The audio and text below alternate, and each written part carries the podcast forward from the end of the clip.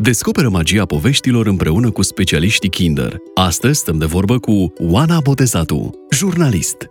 Oana, tu cum îți îndrepți copiii către cărți? Aș vrea să încep mai întâi cu faptul că eu în familia mea nu am avut șansa de a citi împreună cu părinții mei.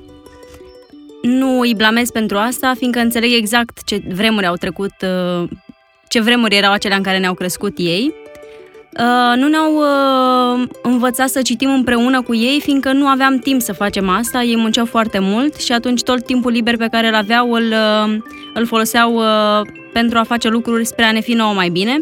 Deci a lipsit cu desăvârșire momentul acesta al cititului de cărți împreună cu mama sau cu tata înainte de culcare. Citisem când, când eram însărcinată, mai întâi cu David și apoi cu Cristian. Am tot citit pe tema legată de cât de important este să citești cărți copilului tău încă de când e în burtă. Recunosc că n-am făcut asta la David, fiindcă um, euforia primei sarcini a fost prea mare și nu am avut timp de citit cărți seara pentru copilul din uh, burta mea. Și la Cristian, fiindcă am avut o sarcină toxică și efectiv nu am avut uh, dispoziție să fac nimic altceva decât să stau întins în pat și să, și să încerc să aștept să treacă lunile. Uh, așa că noi am început uh, cititul împreună cu David și apoi cu Cristian, când ei aveau deja câteva luni. Și am respectat un principiu care îmi place mie foarte tare și din jurnalism, și anume show, don't tell. Mi s-a părut mai uh, sănătos să-l învăț pe David să citească, arătându-i că noi citim și că a citi e ceva frumos, Uh, și mi s-a părut că ar da mai mult uh, rezultat așa decât uh, dacă l-aș fi bătut la cap, uh, ia cartea asta și citește. Uite ce carte ți-am cumpărat, ia-o în brațe și citește. Vino să-ți citesc, uh, obligatoriu în seara asta trebuie să citim trei pagini din cartea Iepurașul și Ariciul. Noi, uh, primele cărți pe care le-am citit lui David, uh, le-am citit singuri, în sensul că David, cred că avea undeva la 4-5 luni, stătea lângă noi, și eu și soțul meu descopeream cărțile pentru copii. Evident că nu era atent copilul la ce îi citeam, mai ales că era foarte mic, însă cred că a prins de atunci obiceiul acesta al cititului împreună. Avem o lampă deasupra patului, care în fiecare seară se aprinde și asta se întâmplă acolo, cititul împreună cu copilul. Mai întâi s-a întâmplat asta cu David și acum se întâmplă cu amândoi odată. Și exceptând câteva serii în care soțul meu și tatăl copiilor mei nu a fost acasă, nu cred că a fost seară în care, să noi, în care noi să nu fi citit împreună.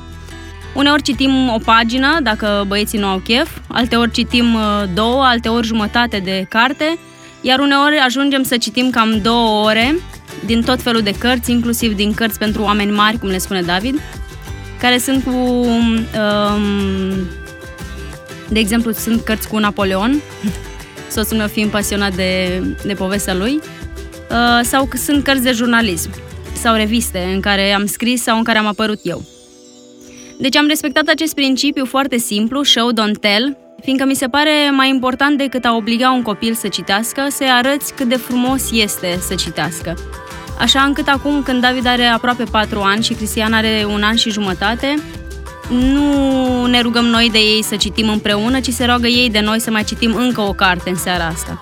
Se întâmplă uneori să amânăm ora de culcare fiindcă mai avem de citit, uh, nu știu, uh, aventurile Detective Dog. Este un câine detectiv care descoperă un hoț de cărți E foarte faină povestea aia și se potrivește în contextul ăsta. E o carte în engleză pe care a primit-o de Crăciun de la sora mea care locuiește în Londra și e un câine care descoperă împreună cu copiii Uh, că un uh, om al străzii a furat niște cărți din biblioteca școlii și merg, îl găsesc, omul le luase doar ca să le citească și voia să le aducă înapoi. Prilej cu care um, câinele detectiv își dă seama că omul habar nu are ce e o bibliotecă și împreună cu copiii îl iau pe acest om al străzii și îl duc la bibliotecă, unde îi fac un permis de bibliotecă și de acolo e o întreagă poveste despre cum um, poți să ai parte de foarte multe cărți fără să le furi, și sunt o grămadă de lecții pe care tra- David le, le trage din aceste, din aceste cărți pe care le citim, uh, fără ca noi să trebuiască să-i explicăm uh, în cuvinte de oameni mari ce anume trebuie să rețină din povestea respectivă.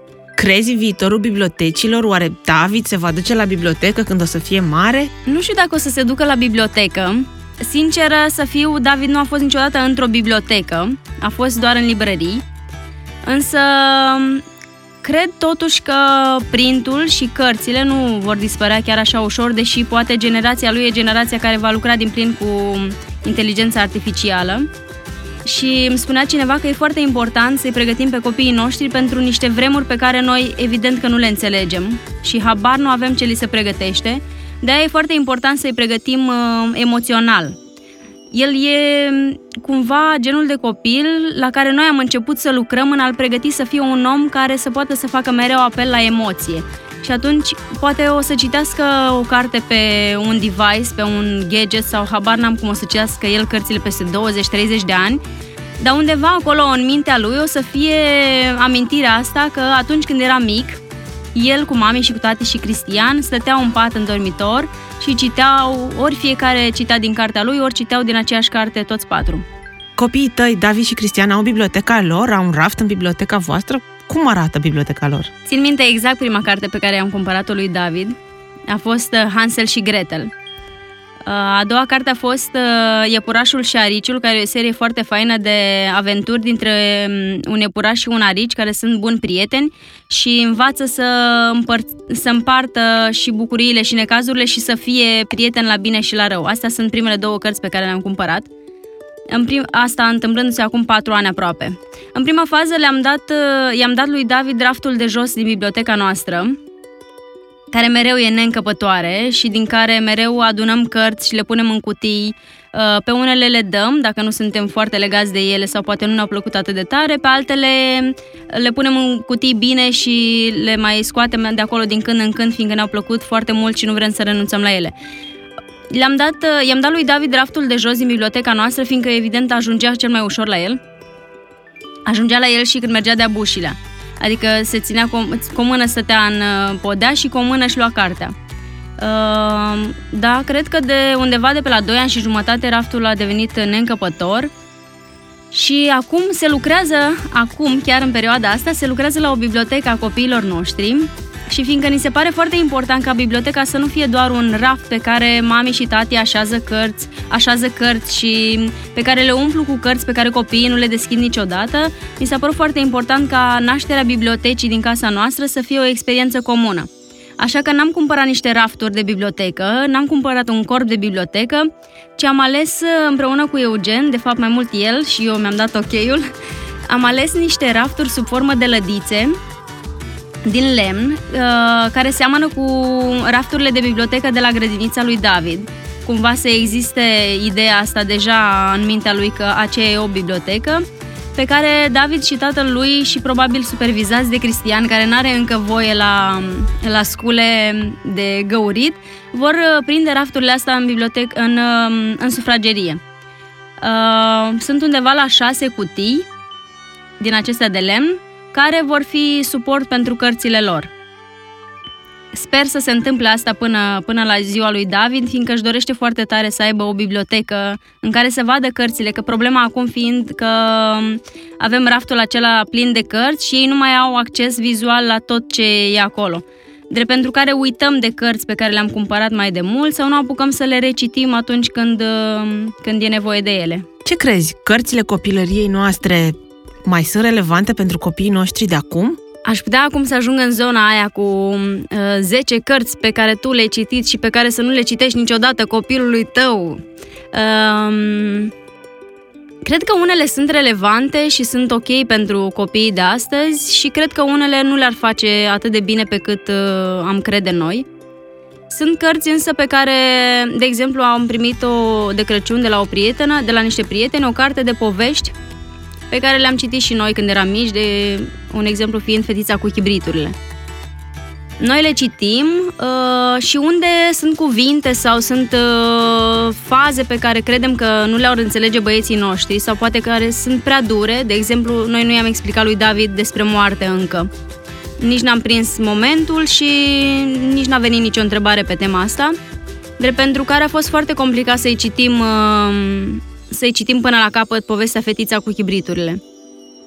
Cred că poveștile de când eram noi mici trecute un pic prin filtrul uh, adulților care suntem astăzi și puse așa în updatate cu timpurile pe care le trăim, pot fi ok pentru vremurile de astăzi, mai puțin poate, nu știu, capra cu treiezi, pentru că e foarte greu să explici copilului uh, că e bine din când în când să sape o groapă și să arzi un lup în ea.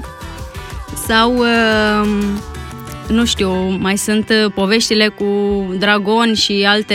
Ei încă nu fac diferența între imaginație și, și realitate. Adică e foarte greu să le, să le explici că se poate întâmpla asta doar într-o poveste, nu și în realitate. Și atunci, ideal ar fi să eviți, mai ales că variantele pe care le ai astăzi la dispoziție de povești pentru copii sunt multiple și doar cine e rău intenționat poate să spună că nu are ce să-i citească copilului său.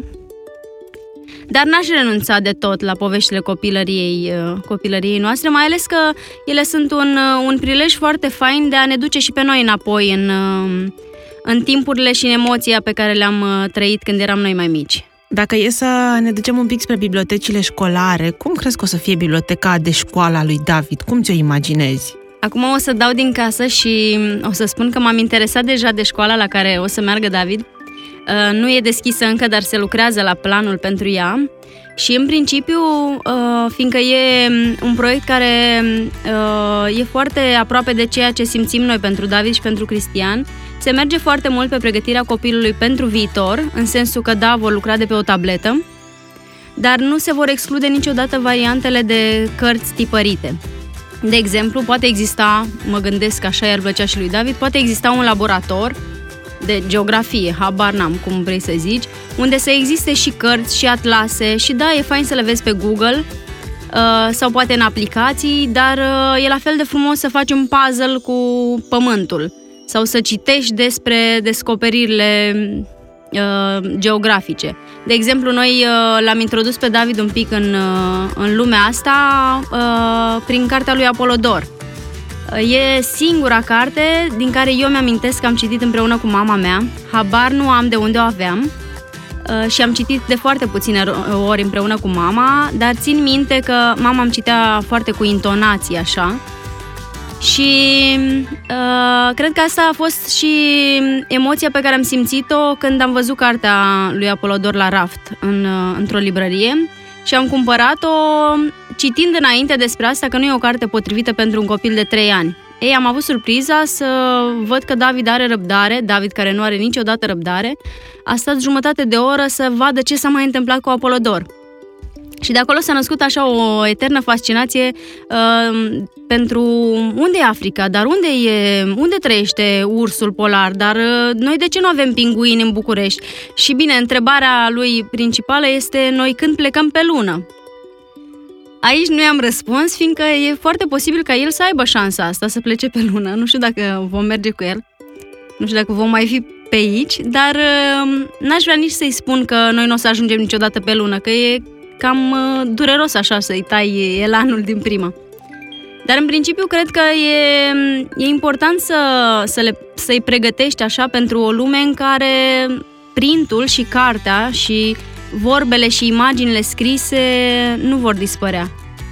Adică, ok, poate el când o să aibă 20 de ani, cei mai mulți dintre oameni nu o să mai citească pe hârtie, dar, cum spuneam, e foarte important că are în, în sufletul lui imaginea asta cu experiența unei cărți citite. Povesteai puțin mai devreme de uh, cititul electronic și de device-uri de citit. Voi ați citit electronic copilului? L-ați obișnuit cu ideea cărților electronice? David nu te lasă niciodată să-i citești mm, dintr-o carte ținută greșit, cum spune el, adică nu poți să pui cartea pe din două, ci trebuie să o ții cu două mâini în fața ochilor și să citești corespunzător.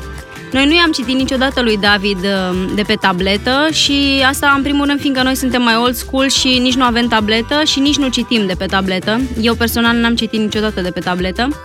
Și mi se pare că cititul e așa, până să am copii, mi se părea că cititul e o experiență foarte intimă și eram doar eu, cartea și eventual ceva de băut, un ceai sau un pahar de vin. Acum e la fel de intimă experiența asta, doar că nu mai suntem 1, uh, 2, suntem 4 în același pat, sub aceeași veioză Și mi se pare important să, să încercăm să-i uh, pregătim așa um, lui David un fel de bagaj de cărți citite pe hârtie, mai ales că probabil când el va avea 20-25 de ani se va fi săturat de citit uh, în regim virtual. Oana, ne-ai uh, povestit foarte frumos de relația copiilor tăi cu cărțile, dar aș vrea să ne spui și care este povestea ta personală cu cărțile. Ce relație ai avut cu ele? Mie personal mi-a plăcut, uh, mi-au plăcut foarte mult poveștile și pe multe dintre ele le-am descoperit prin prisma um, învățătoarei mele care ne dădea mereu teme de vacanță și în vacanța de vară aveam o listă din aceea nesfârșită eu și am aflat uh, de curând și soțul meu ne citeam cărțile din lectura obligatorie de vacanță la bunici. Am avut norocul ăsta. Și ori eram pe câmp și aveam grijă de gâște sau aduceam vaca de la câmp sau stăteam la umbră în, uh, în grădina bunicilor și citeam din cărțile astea de povești. Și eu am plâns foarte mult la, la Fetița cu chibriturile și la Cu ore inimă de copil. Astea sunt cărțile care nu mi-am dat seama până să-mi pui întrebarea asta, nu m-am gândit niciodată că m-au schimbat sau m-au modelat într-un fel, dar cred că acum, recitind, acum o lună, recitind Fetița cu chibriturile pentru David, cred că de atunci n-am mai, uh, n-am mai pus mâna pe ea, deși evident știam despre ce-i vorba, mi-am dat seama că um, multe dintre lecturile mele și-au, uh, și-au lăsat amprenta pe ceea ce sunt și mai ales pe modul în care aleg să, să fac lucrurile și să le dau mai departe. Vrei să afli și mai multe despre magia poveștilor? Intră pe kinder.com